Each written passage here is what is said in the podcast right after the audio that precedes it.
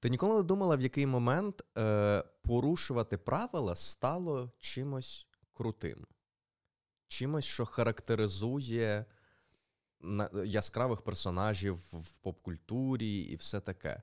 Просто тут насправді так багато рівнів, бо з одного боку не хочеться скочуватися в якийсь, знаєш, повальний, е, повальне дотримування правил, коли все е, чітко узгоджено з правилами, е, коли їх забагато. Тобто це попахує якимось совком уже.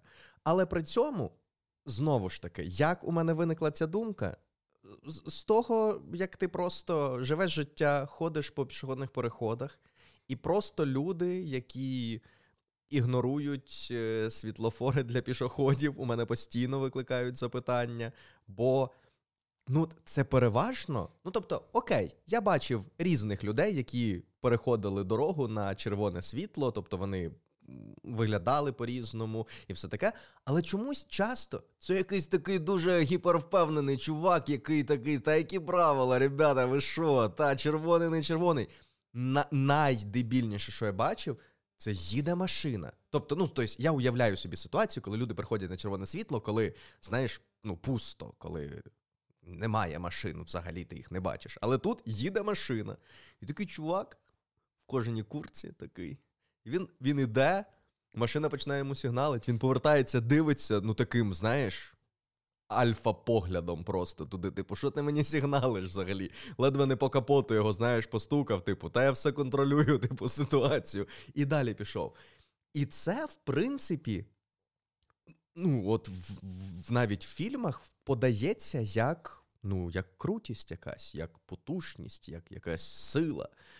І, і я найсмішніше, що я бачив, це коли.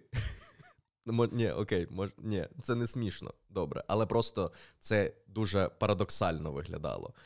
Коли абсолютно свідомо е, чувак з загіпсованою ногою з з милицями теж ігнорував червоне світло світлофора. Тобто життя не вчить нічому. Тобто, вже з ним щось сталося, але він, типу, пішов все одно. Це колись давно було ще, я пам'ятаю, це, типу, може, в, університеті, здається, я вчився, і я просто я стояв і не розумів, чому, чому людина, яка вже якимось чином постраждала, в моїй уяві це теж було якесь явно щось біля ДТП якесь. От, І і людина знову і знову це робить. І чому? Відповідь на це питання без табу з Ольгою Герасим'юк. Я так і знав. Я так і знав. Дивись. Так, я дивився. Початок без... Жити не хотілося після цього, звісно. Початок без табу з Ольгою Герасим'юк. Ольга вітається в студії. Так. Велика студія вітається на три камери. Це на той момент найрейтинговіше, найдорожче. 1700 22 рік. Угу. Найдорожче, найрейтинговіше Серйозно? шоу на е, 1 плюс 1. Так. Скільки в це ток-шоу тоді вкладали, ще на той момент ти не про, вкладали. Ти про ніщо. сенси? Про гроші.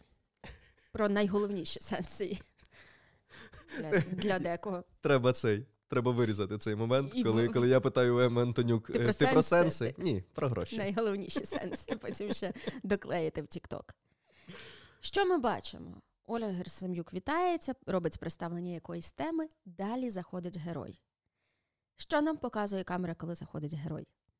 Камера знімає ноги, просто ідуть ноги, і камера, е, там такий дихаючий кадр, явно не зі штатива знято, і кривий поламаний кадр з, заваленим горизонтом знімає як Голландський кут. ноги. Цей прийом називається. Якщо просто відірвати від контенту Контексту. ці ноги, відірвати від контексту а, цей кадр і просто показати завалений горизонт, камера, ноги це кадр, який е, іде. Технічний брак просто. Так, так. Тобто є правила, за якими знімаються картинки, плани. Це порушення правил.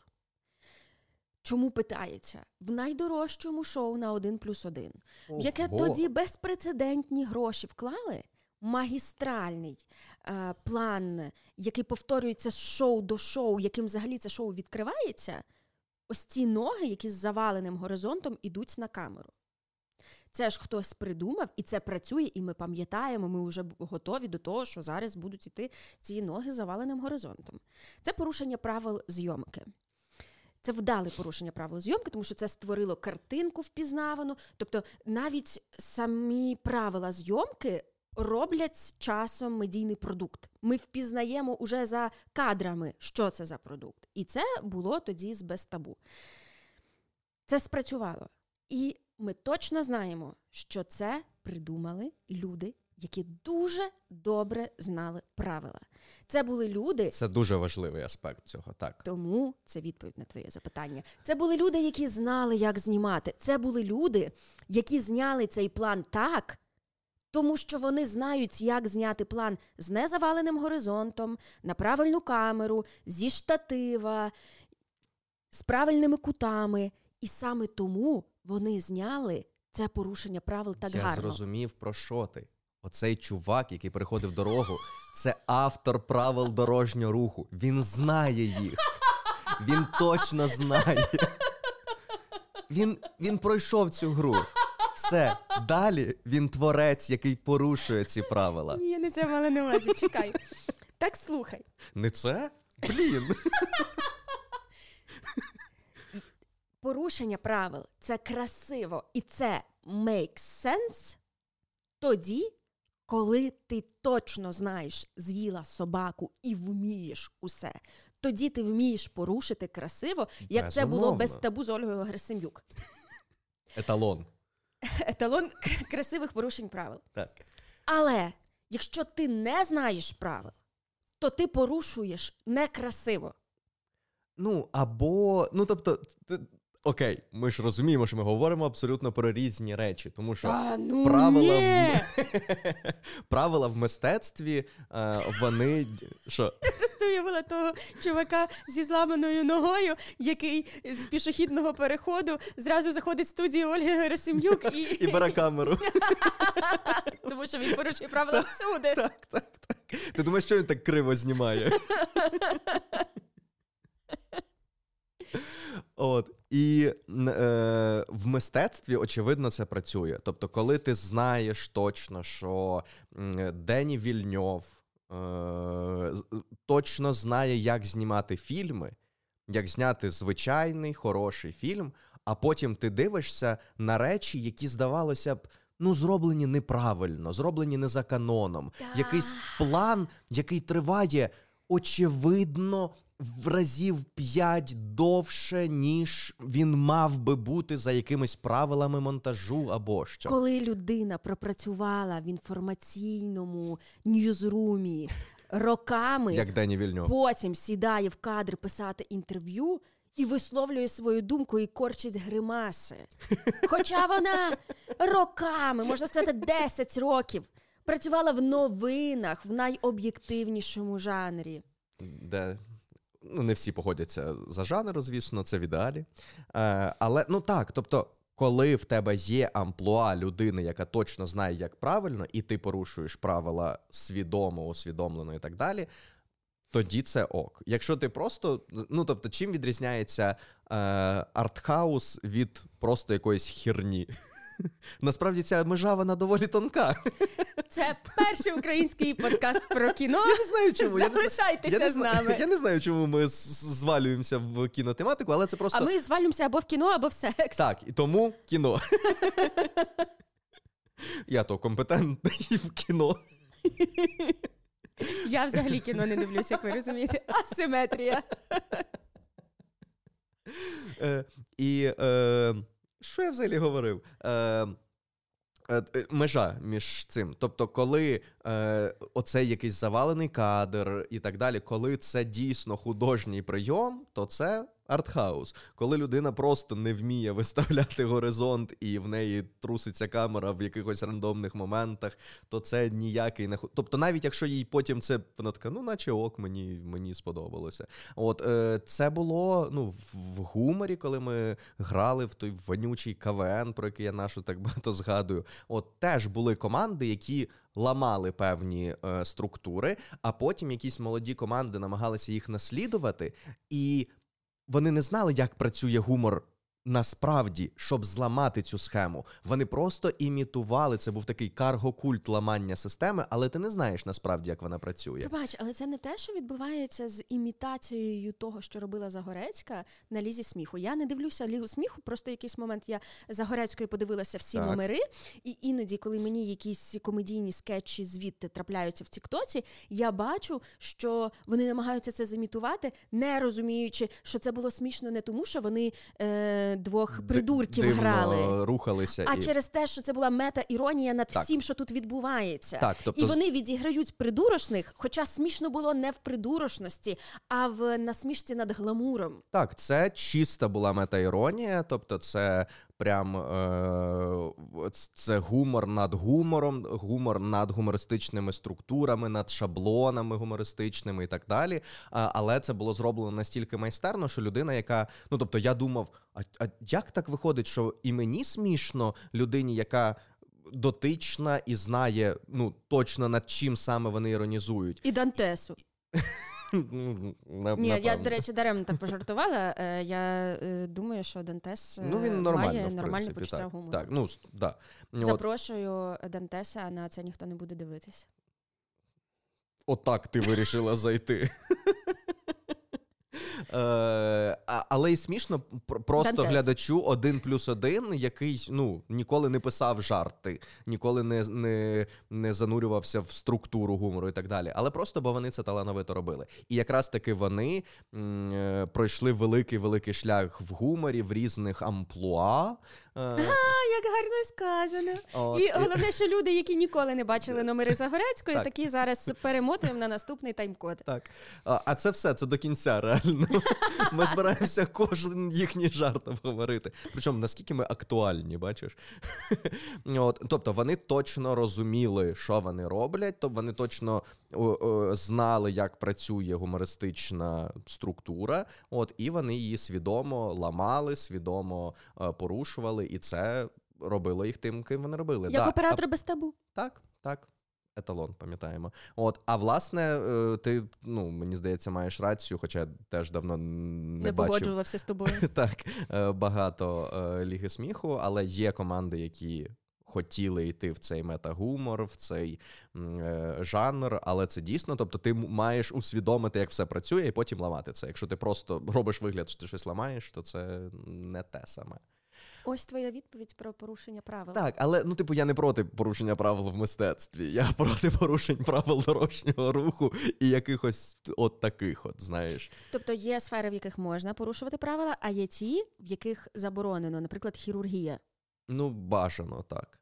Не Але часом хірурги, які порушили правила, зробили великий поступ в розвитку науки. Вони це навряд чи робили просто під час операції такі, а ну раптом. Ну тобто е, піти. Піти, наприклад, десь в якійсь критичній ситуації, там не по протоколу, бо твій великий досвід підказує тобі, що зараз можна знайти краще рішення. Це ну, певним чином це теж порушення правил, порушення приписів, так? От, але це все-таки теж більше схоже на те, коли ти точно знаєш, як все працює, і можеш просто побачити там недоліки в правилах. Яке останнє правило порушував ти?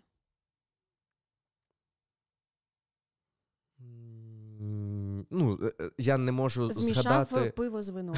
Я не можу згадати не тому, що я не порушую правила, а тому, що е, складно згадати якийсь просто конкретний приклад. Так, то я думаю, що я порушую. Ну, ти щойно з'їв 5 цукерок шоколадних. Так, це неправильно. Ну, я я, я думав теж про це.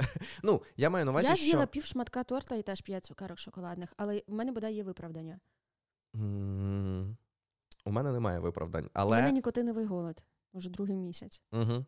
Ти ще 10 років будеш виправдовувати Ні, тим, що ну, ти їси солодке. Це, це коли ти кидаєш курити, найгірше те, що через місяць тобі легше, але ти все одно відчуваєш нікотиновий голод. От все одно. І Мене насправді дуже бентежить те, що я набрала вагу. Е, З одного боку, так, я розумію е, ідею бодіпозитиву у тому, що ти за кожен зайвий сантиметр не знищуєш себе. Це повага до свого тіла, це розуміння, що в різні моменти життя тіло має різну форму, це якби повага до свого здоров'я, бо знову ж таки моє тіло здорове, функціональне, з ним все добре. Воно це не те, що там, е, коли ж кажуть, що боді позитив, це не здорово. Моє тіло якраз зараз супер здорове, з ним все окей. Але е, є певна кількість суконь, які я в березні могла вдягнути, а сьогодні, ну правда, вже якби не дуже можу. І мене це бентежить. Ну, але знову ж таки, я часто це говорю, тому що я плоть від плоті контексту, в якому я виросла. А якщо в цьому контексті певні форми вважаються сексуальними, то, е, хоч раціонально я усвідомлюю причини того, чому я почуваюся незручно у своєму тілі, а емоційно е, у мене поганий настрій від того, що я п'ятою цукеркою заїла нікотиновий голод. Ну, для мене оця. Е не а а нерозуміння концепції бодіпозитиву е, багатьма якраз теж полягає в тому, що ми е, з повагою ставимося до всіх інших людей і до того тіла, яке вони вважають для себе нормальним, е, привабливим і так далі. Але при цьому і ми можемо зі своїм так. тілом робити що завгодно. Так, тут виникає наступне запитання, і ти багато зіштовхувалася з цією е, складністю. Тобто, а що змушує тебе вважати своє тіло?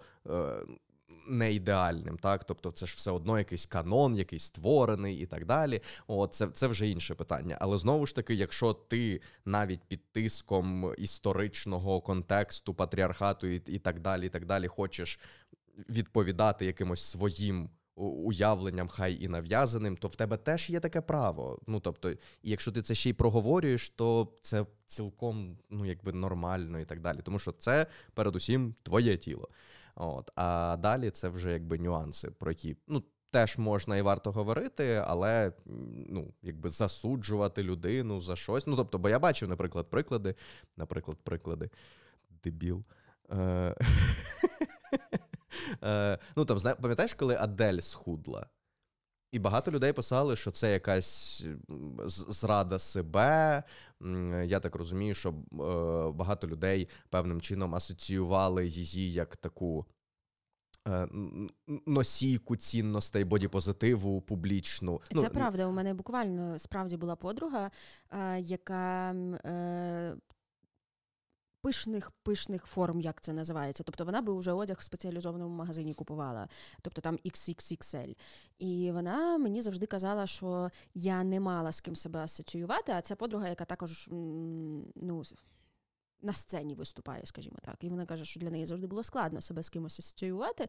Але коли була модель, Адель, модель, коли була Адель, вона ототожнювала себе з Аделлю. І коли вона з'являлася на сцені, вона дивилася на аутфіти, Адель, е, на якісь її кліпи. І ця моя подруга казала, що ти знаєш, я дивлюся на Адель, і я розумію, що є якийсь образ, якийсь умовно в мейнстримі Ейдос. Ем, ми вже платоновими поняттями починаємо оперувати, тому що хтось місяць вчився в Могилянці, і не просто так, якось треба це використовувати. Е, І коли Адель схудла, моя подруга сказала, тепер я вже не маю з ким себе ототожнювати. Ну, але знову ж таки, Адель нікому нічого не винна. Так, і не моїй подрузі, так. не людям, які казали, що так. Е, вона товста. Так.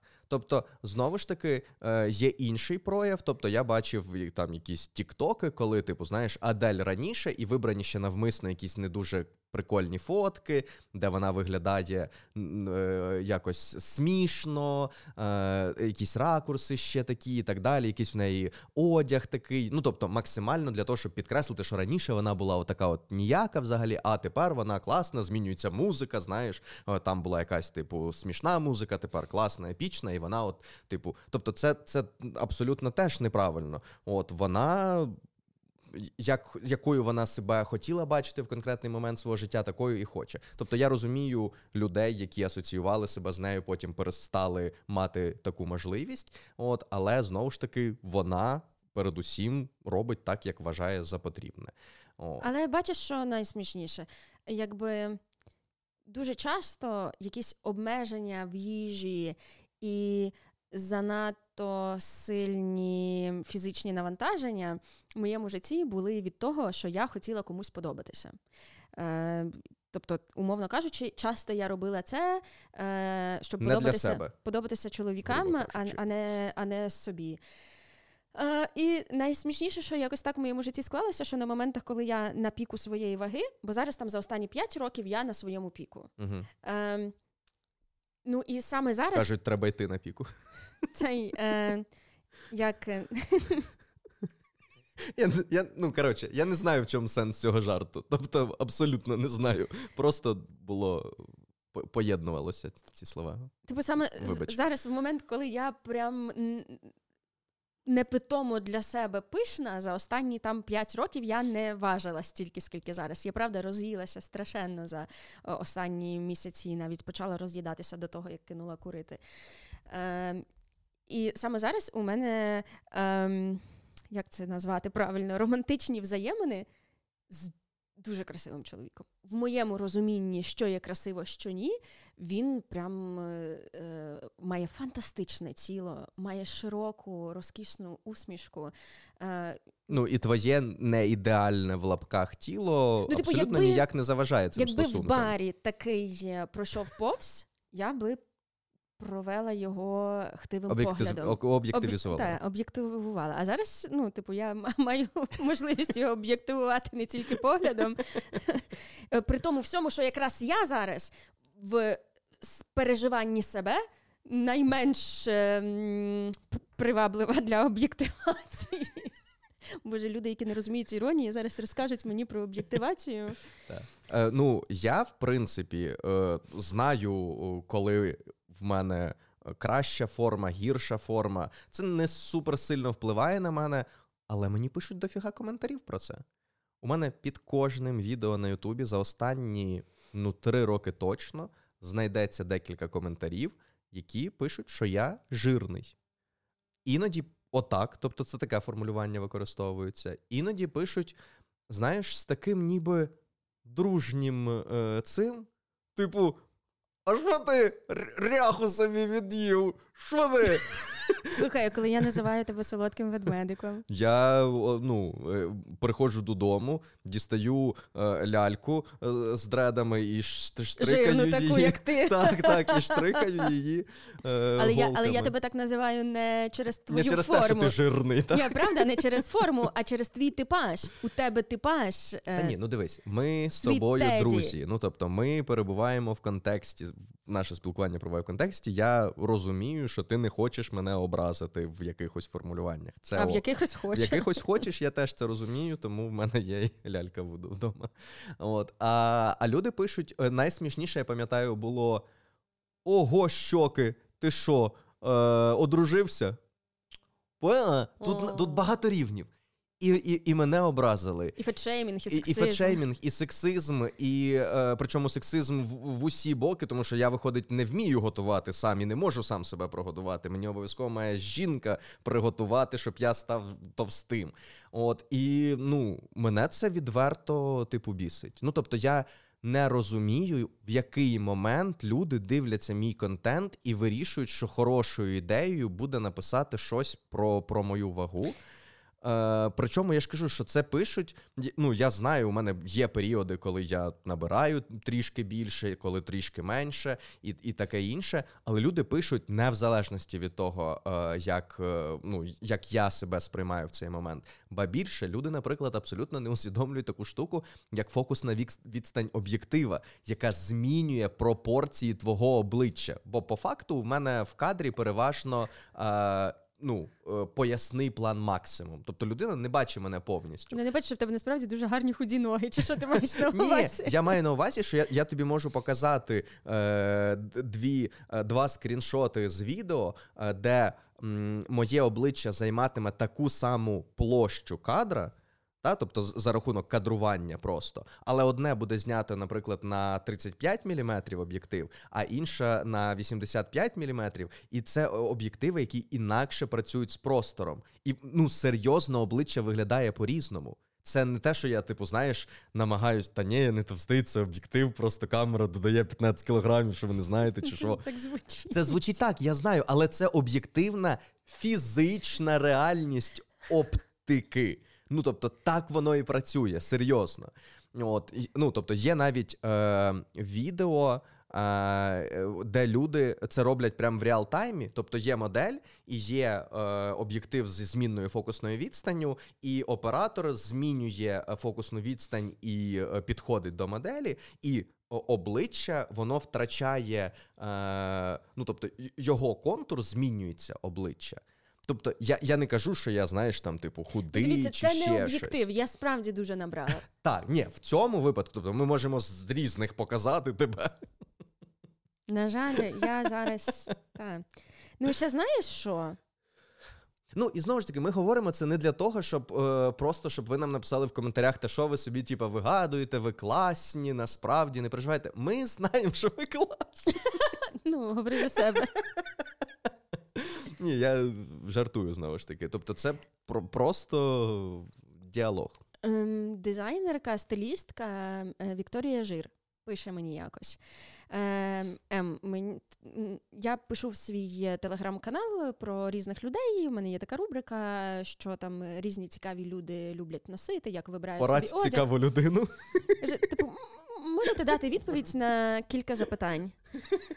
Я кажу, а я й пишу, Вікторія, ви впевнені? Бо мені Блін, так ти не часто... відреагувала на мій жарт. Це Я реагую на жарт, коли мені смішно. Я просто не, не лицемірю поруч з тобою. Я не симулюю все. ніколи. Це останній сміх, який ви почули в цьому подкасті. Продовжуй. О.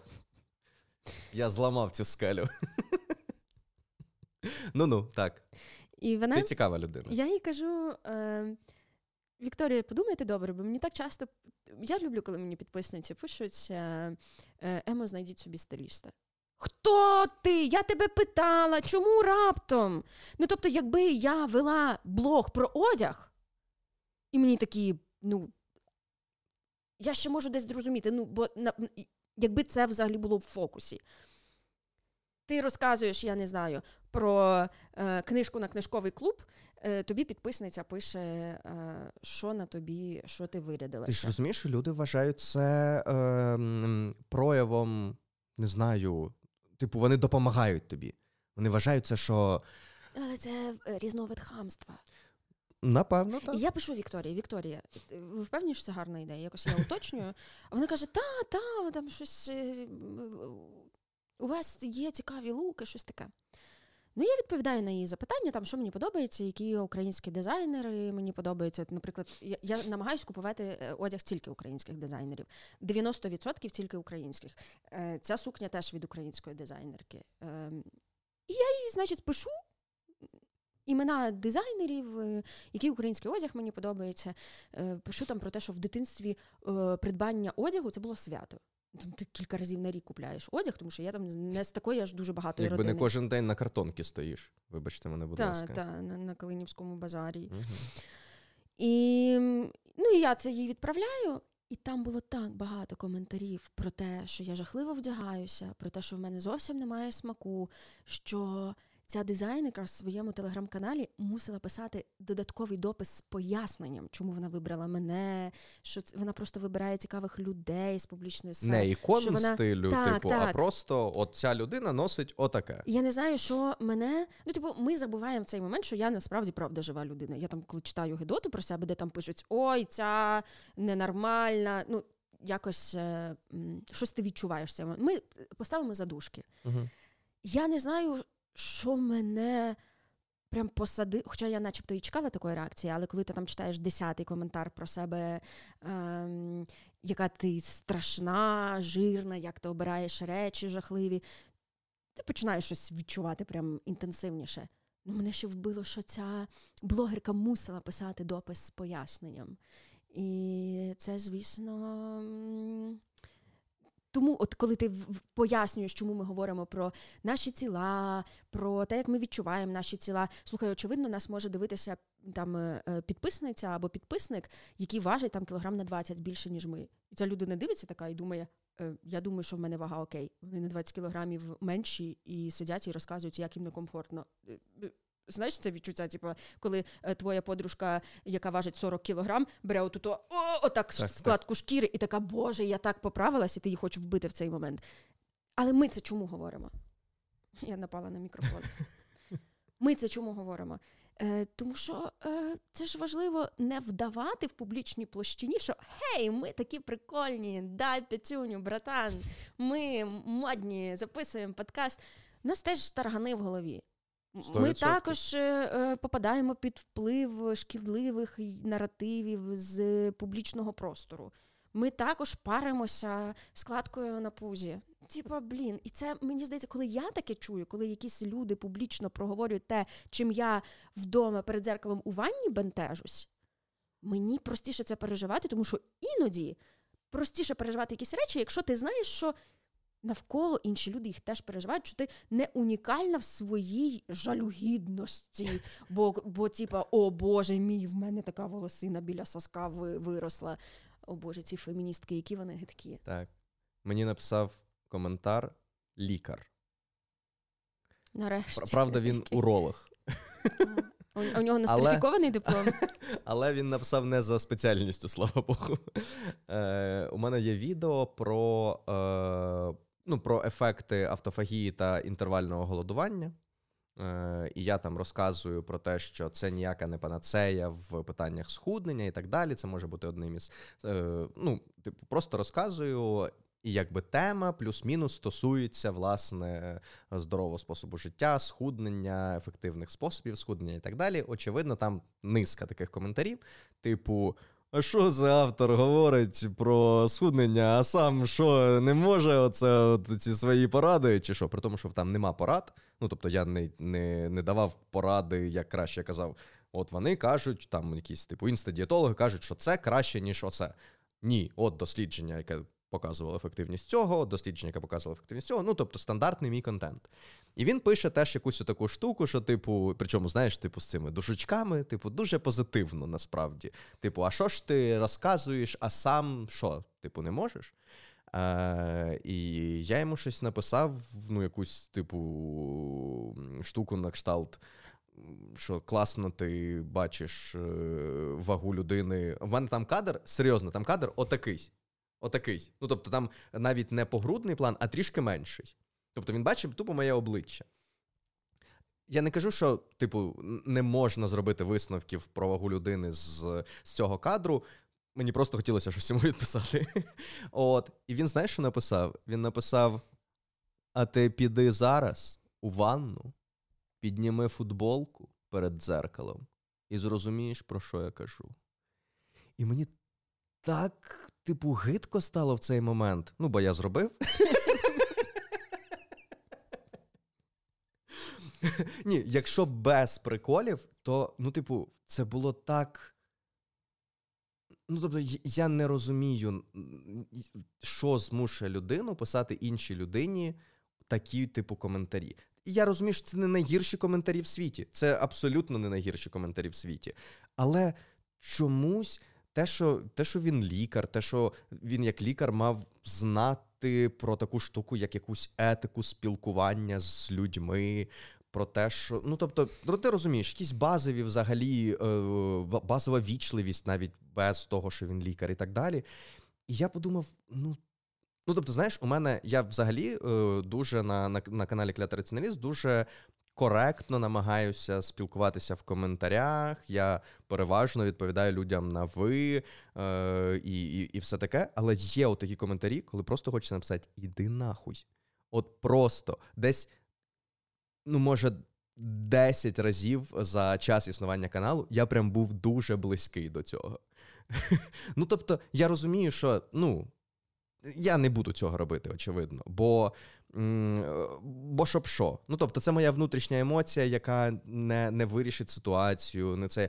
Але це те, що що іноді хочеться зробити, якщо чесно. Я в дитинстві ходила в модельну агенцію New Models. І нас е, там вчили дефілювати.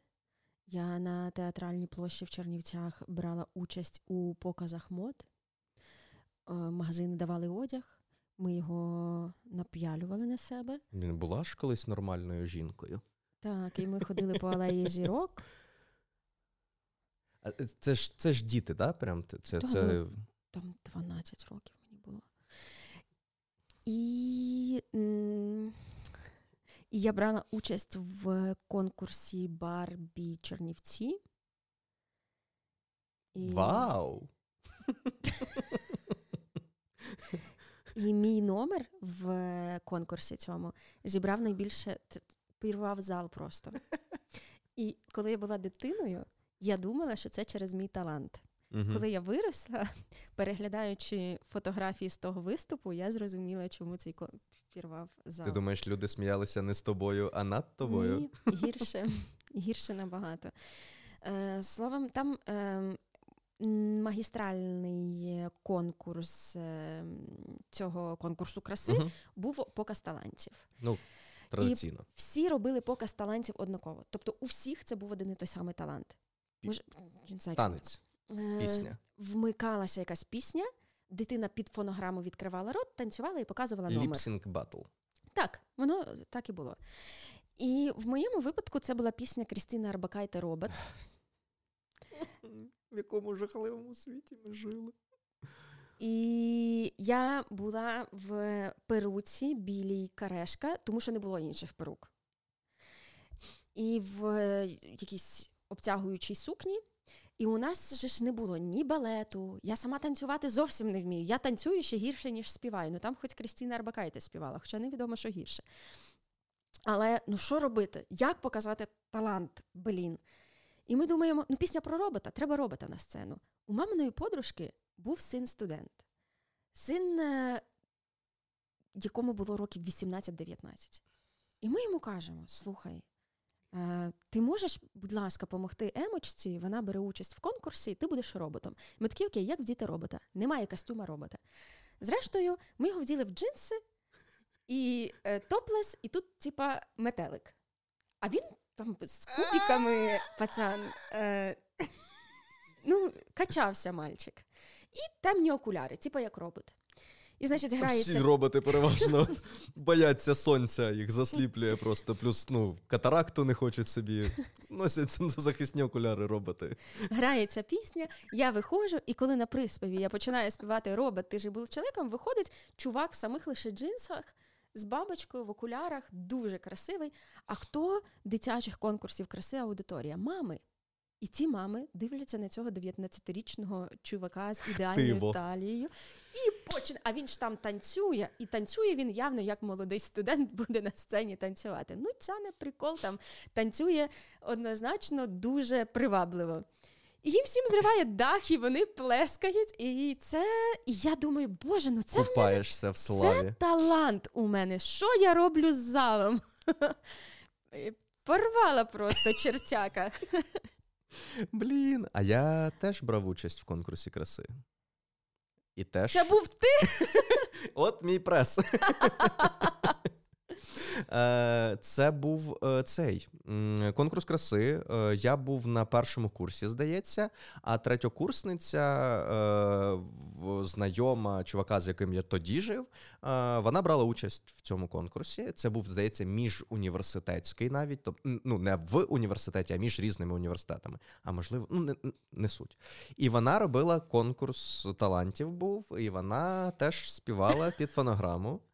Е, і вона каже: ти ж е, ну, актьорістий, актьорістий. Ми запишемо, але нашу свою фонограму.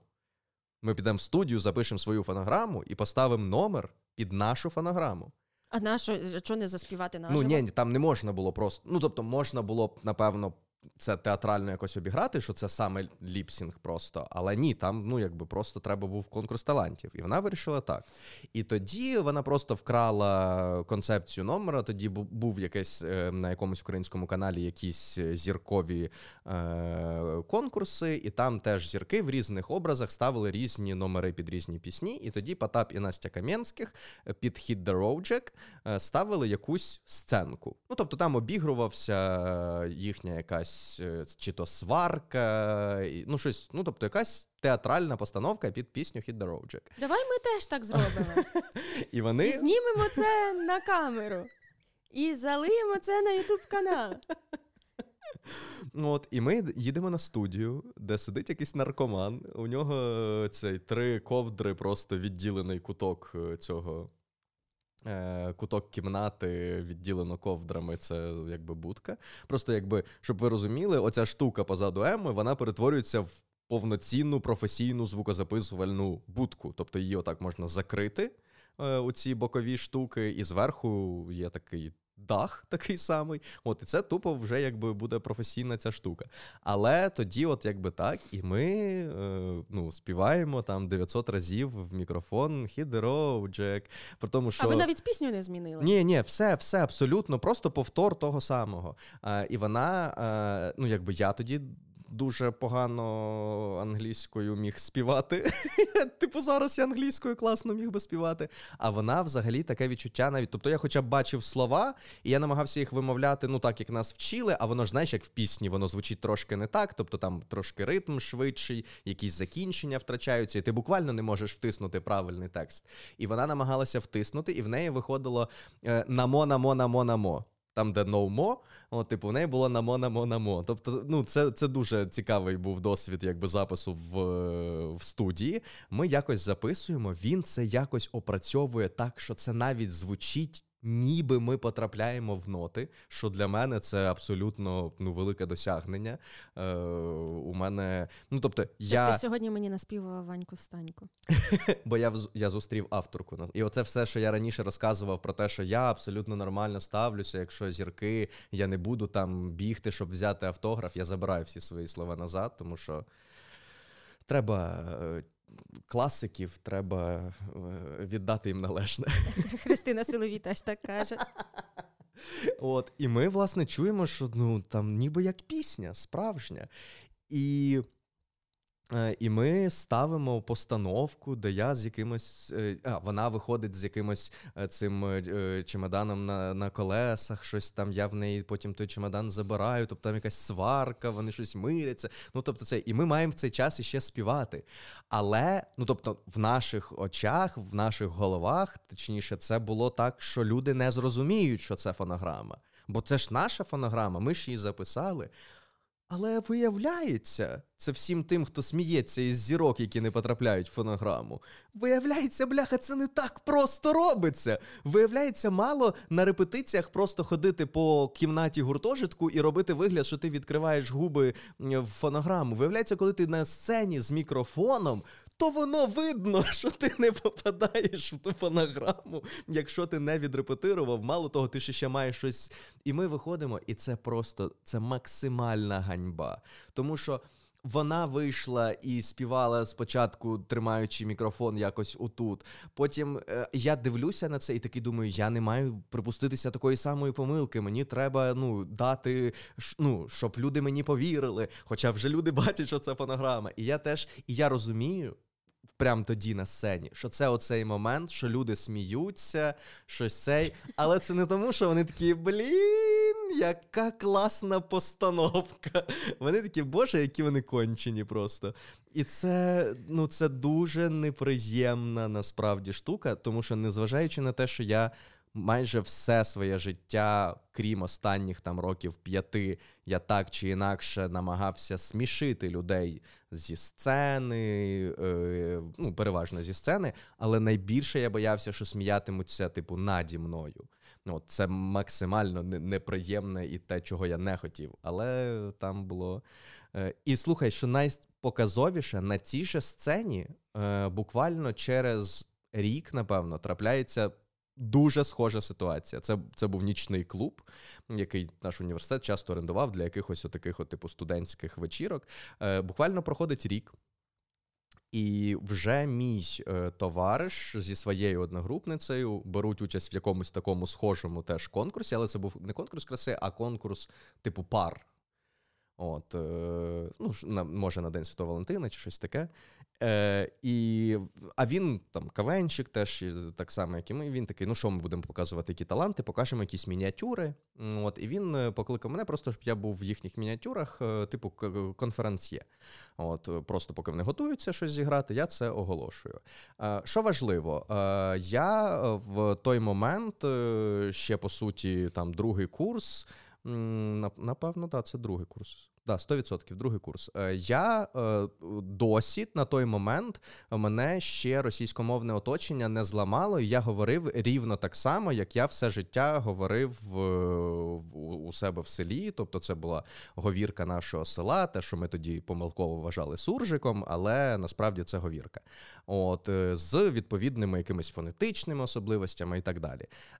І, Але виступати треба ж російською, бо це круто російська, це це ваша українська, вона ото в університеті на парах. Не, не можна Украї... Ну, коротше, оця от вся вся меншовартісна історія була. А, Але я, ну, де я, де російська мова взагалі на, на той момент. І е, у нас, але ми впевнені в собі. Тобто, ми навіть там не сильно я щось там відрепетирував свої ці підв'язи, як це називаються, ну ці оголошення номерів. І там був якийсь номер, коли ми багато разів показували одну і ту саму ситуацію, але в різних умовах. І переважно я пояснював, що змінювалося, тобто якась умова змінилася. А остання там була обманка, тому треба було сказати просто, що е, а зараз іще один варіант. Ну, типу, якось так. У Річарда Баха є такий роман. Ну, а ми його і наслідували, звісно ж. Е, І ми е, вони показують, показують, і я виходжу і кажу: но все могло би бути і по-іначому. І і зал починає, типу, ржати. Вони вже грають мініатюру далі, а зал досі рже над по-іначому. І я такий теж, типу, ну, вроді люди сміються. Вроді, ну, ціль досягнуто, але це не той метод, яким я хотів змусити їх сміятися. Але ти міг це видати за акціонізм, щоб дослідити постколоніал стадіс. Е, Тоді ще я навіть не знав таких слів. Ти розумієш, що я ще. Я ще не пройшов той шлях, який потім треба е, аналізувати в постколоніальних студіях. Тобто він якраз починався тоді. Оцей весь злам е, оточенням мене. От оці всі фрази. Е. Бач, я собі думаю про себе. Я е, коли... Ні, та це не дивно. Слухай, це не дивно. Я коли роз. Ти сама сказала цю фразу. Вибач, що я мало про тебе говорю в цьому подкасті. Бо я так само е, багато де виступала. Е, надто за мій за час, коли я провела в Криму, е, я ж і вечірки вела в нічному клубі, і на радіо працювала. Я не мала спокуси перейти на російську. Ну і Чернівці не найукраїномовніше місто, якщо чесно. В Чернівцях є прикол, що коли ти викликав е, таксі, завжди операторка таксі говорила російською. Завжди, просто постійно. Я не знаю, це це дуже смішно, тому що я не я просто в якийсь момент почала помічати, що не існує україномовних операторок таксі. І, І попри це, я ніколи не приходила на російську через огиду, через те, що в мене вдома настільки культивувалася огида до російського, що це було природно, що о, ні, я не буду це Бачу, робити. у нас у нас цього не було. Але Артема, з іншого боку, моїми улюбленими письменниками в певний час життя були Набоков і Давлатов.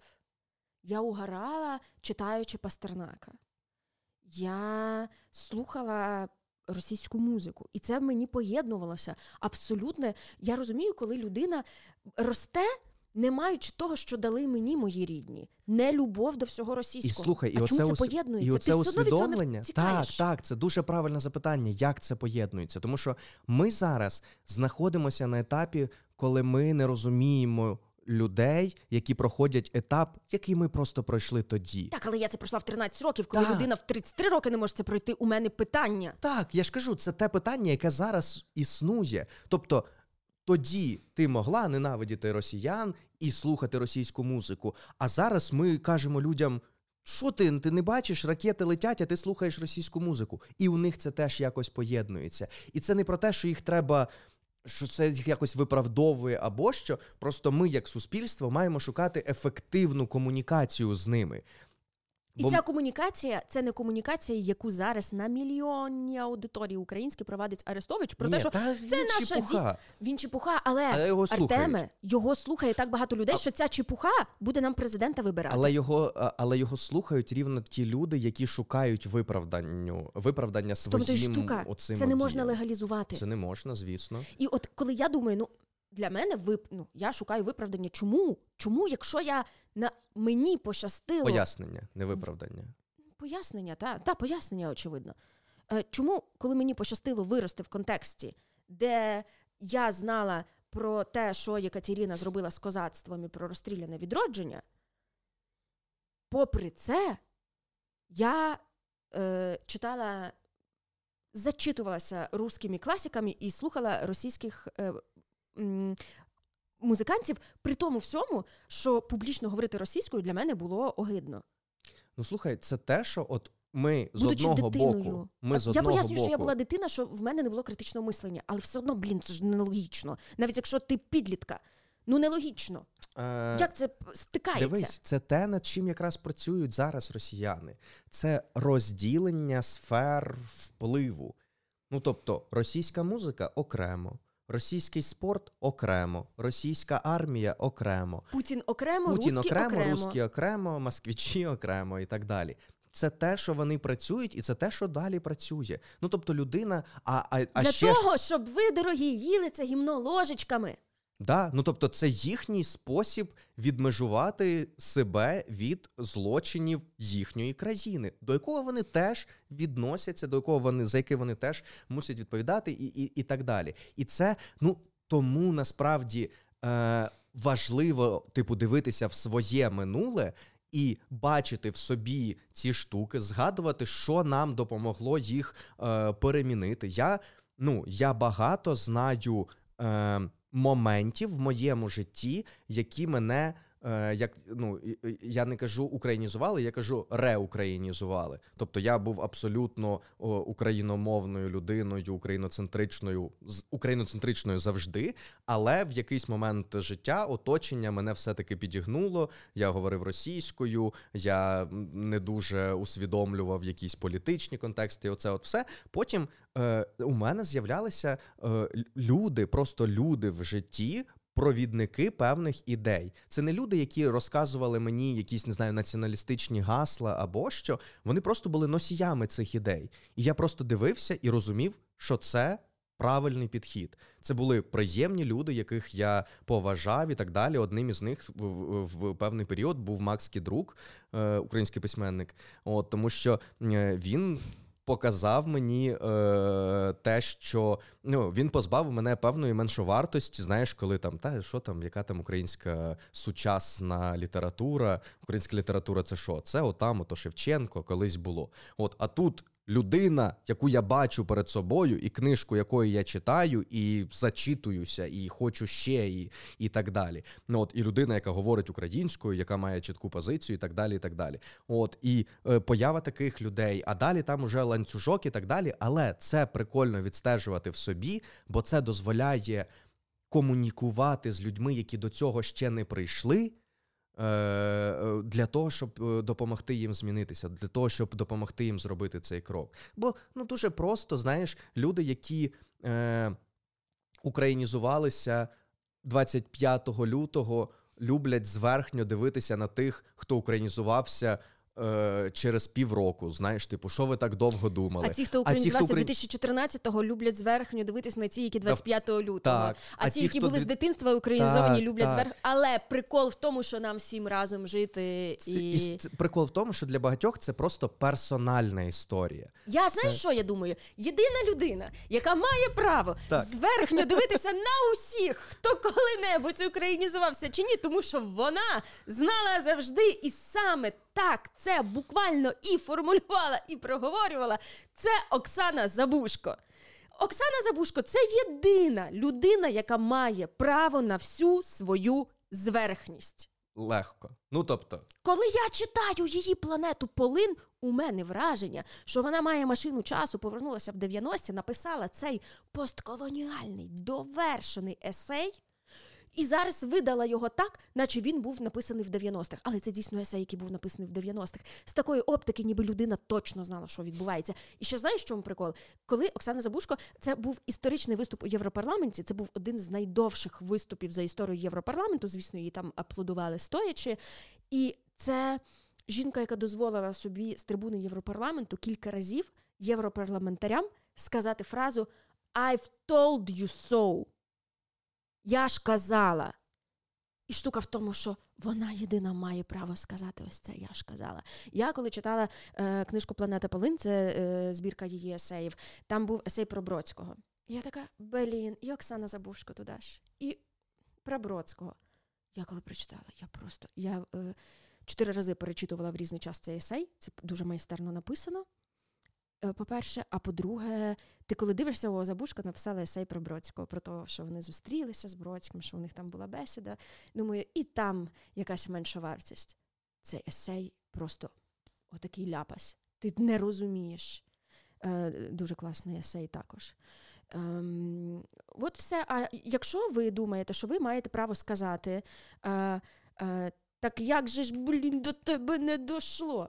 Е, подивіться в паспорт, чи там написано Оксана Забушко. Якщо ні, то е, шукайте інший спосіб е, проговорити з людьми їхні помилки. Бо якщо людина уже відкриває рот, щоб проговорювати помилки, це вже великий крок. ну тобто, у нас є Проблема, якщо ця людина потім сідає на інтерв'ю з Арестовичем і киває, коли Арестович каже, як на заході України гнаблять русських. Тоді не треба відкривати рот взагалі ніколи. У решті випадків, якщо уже людина осмислює і публічно проговорює, це великий поступ. І якщо ви не Оксана Забушко, не треба казати «I've told you so». Ну так, тобто е, я не бачу сенсу там кипкувати чи якось знецінювати людей, які вже зробили цей крок. У нас є величезна кількість людей, яким треба ще тільки допомогти зробити цей крок. І це, ну знаєш, люди завжди люблять якісь прості рішення, що треба, не знаю, державну програму якусь, чи треба ще щось. Але це ж ну це настільки часто буває. Тобто, треба визнати, що якщо людина станом на зараз не зробила висновків, якщо людина продовжує жити в російському інфополі, слухати там російську музику, дивитися російські фільми, прости господи, е, говорити російською свідомо і так далі, очевидно, що оцей весь масив подій.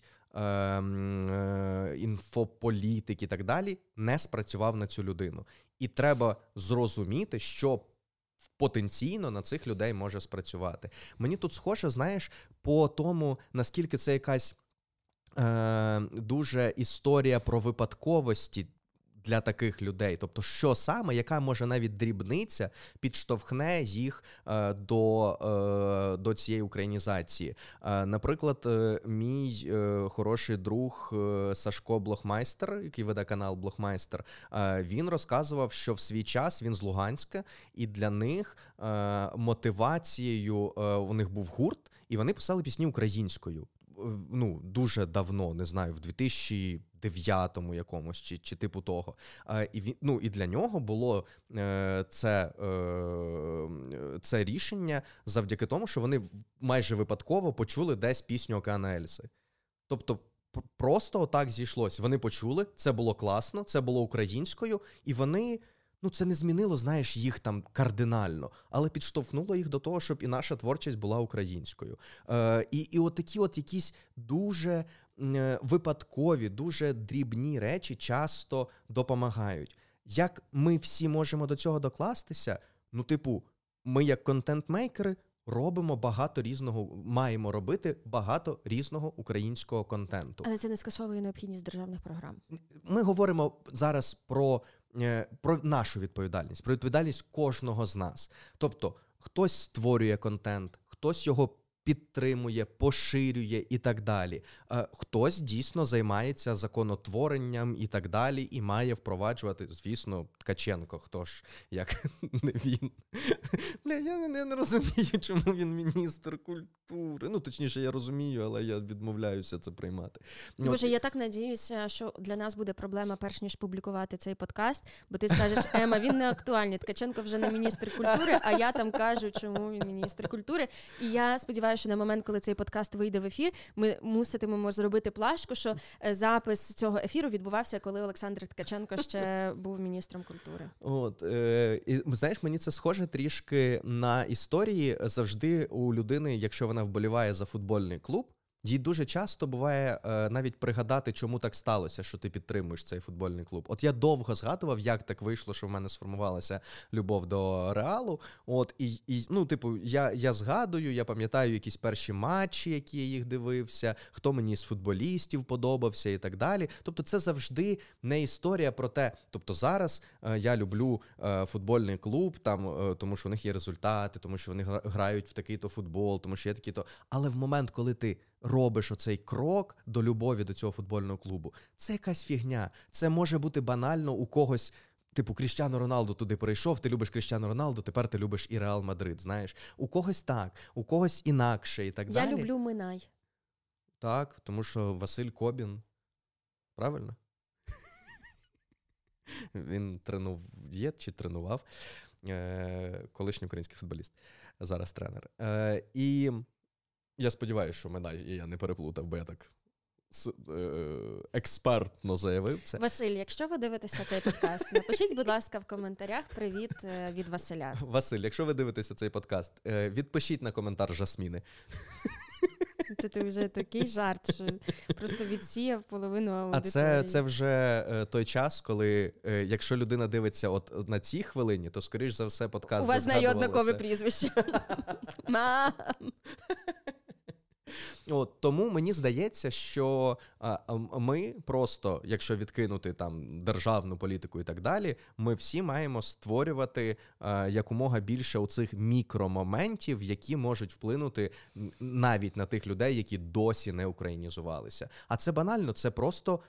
Ну, коли ти говориш українською е, в ну, скрізь, от, то для когось це буде прикладом, для когось це буде просто стимулом з тобою Але поговорити ми українською. Маємо, блін, ти розумієш, найгірше в цій історії, що це не завжди працює. Ні, Тому ні, це я наполягаю, не завжди працює. що повинні бути і квоти, і мовне законодавство. Я ж кажу, Тому це що обов'язково. умовний Бужанський каже, що треба своїм прикладом і створенням контенту заохочувати людей, ні, ні, а не робити він квоти же, і так, закони. Так, це херня повна, коли ти кажеш, ви там щось самі українізуйтесь, а ми, як держава, не будемо цього робити, бо бо це ну не так. Ні, ні, це має бути так, я просто знаєш, а я е, ну тобто, по суті, я ніби ведусь на його провокацію. Тобто він каже: Ви українізуйтесь, і я кажу, да, давайте ми будемо українізовуватися. От, типу, низові ініціативи. Але ні, це очевидно має бути на державному рівні. Тому що якщо в тебе не знаю, немає книговидання українською, то що б ти там знизу не робив, е, воно має бути. А якщо у нас складний період, то його мають підтримувати і все таке. Ну тобто, це все очевидно теж має бути. Я просто кажу про те, що можемо робити робити ми, що можуть робити глядачі, кожен із нас. От, Бо я пам'ятаю такі моменти, коли я е, е, повернувся до української мови, то у мене були такі моменти, коли сидить якась компанія моїх друзів, які спілкуються між собою російською, е, але зі мною вони говорять українською. І я підходив до них. Ми починали спілкуватися всі разом українською. А потім я йшов, і вони, як мінімум, поки я їх іще чув, е, вони продовжували говорити українською просто за певною інерцією і, і так далі. І Потім, після повно, початку повномасштабки, для них взагалі не стало проблемою е, зробити українську основною просто. Бо, бо ці люди мали достатньо мовленнєвої практики. Вони вже говорили між собою іноді, але говорили між собою українською. Якщо вам подобається контент, е, який ми робимо, ви можете підписатися на наш YouTube канал Асиметрія, поставити лайк під цим відео. Е, напишіть в коментарях, е, якщо ви також вболіваєте за футбольний клуб Минай або розумієте, чому я за нього вболіваю. А також, якщо вам хочеться більше контенту, ви можете підтримати нас на різноманітних платформах. Посилання на них ми залишили в описі під цим відео, і там ви просто можете в нашій особі підтримати українську українській креативній індустрії, або подивитися більше контенту, який ми робимо для наших меценатів. Так, дякуємо, що були з нами. До нових зустрічей. До нових зустрічей. О, нехай проблеми не Ні, це вже інша передача.